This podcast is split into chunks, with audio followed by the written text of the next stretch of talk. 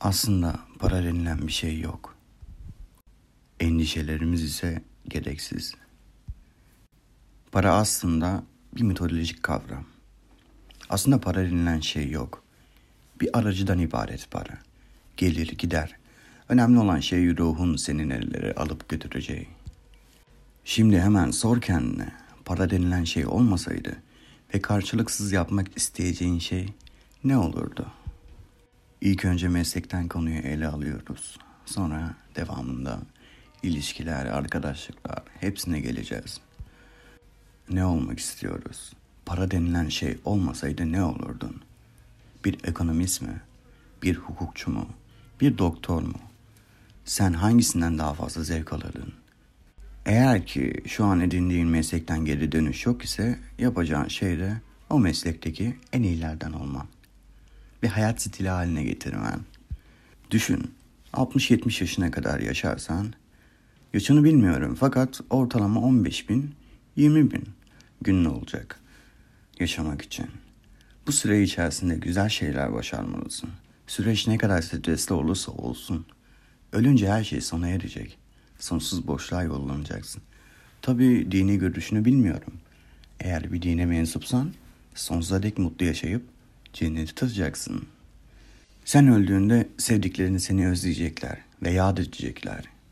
Ama dünya üzerinde seni tanıyan hiç kimse kalmadığında sen de yok olacaksın. Neden şimdi hiç kimsenin seni beni hatırlamayacağı dünyada birkaç hata, birkaç yanlış yapmayasın ki?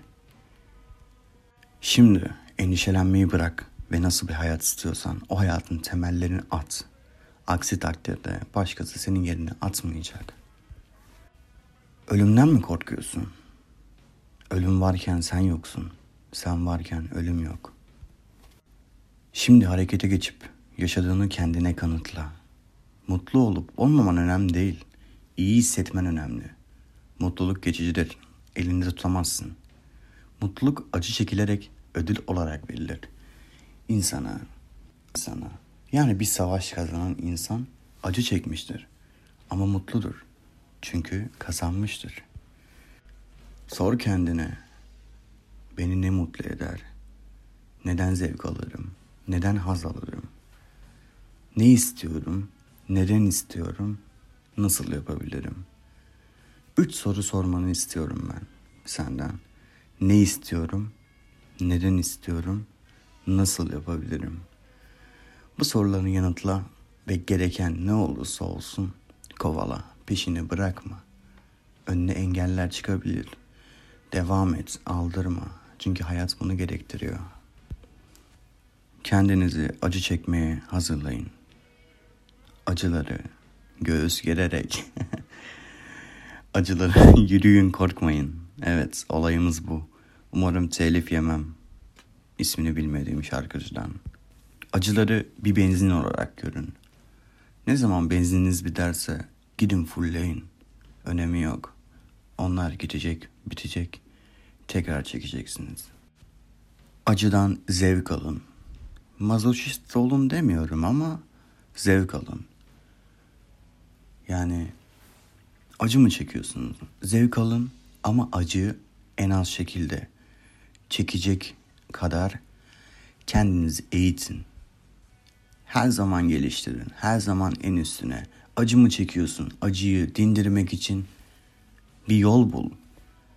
Yolunu bulacaksın. Yol bulman gerekli. Hayat devam ediyor. Ne olursa olsun. Yaşamak zorundasın. Hayata devam etmek zorundasın. Belki aile bireylerini kaybetmiş olabilirsin.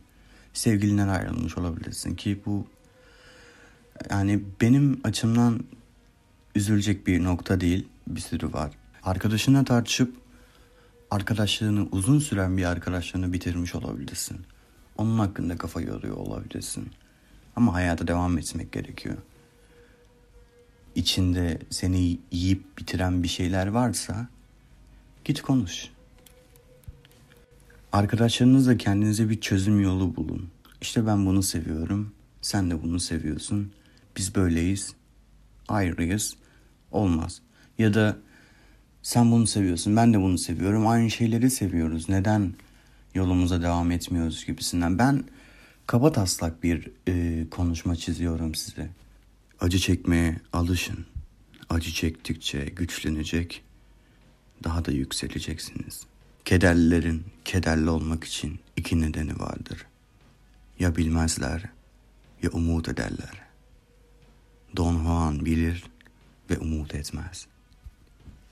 Sevdiklerinize dikkat edin, kendinize iyi bakın en çok da kendinize dikkat edin.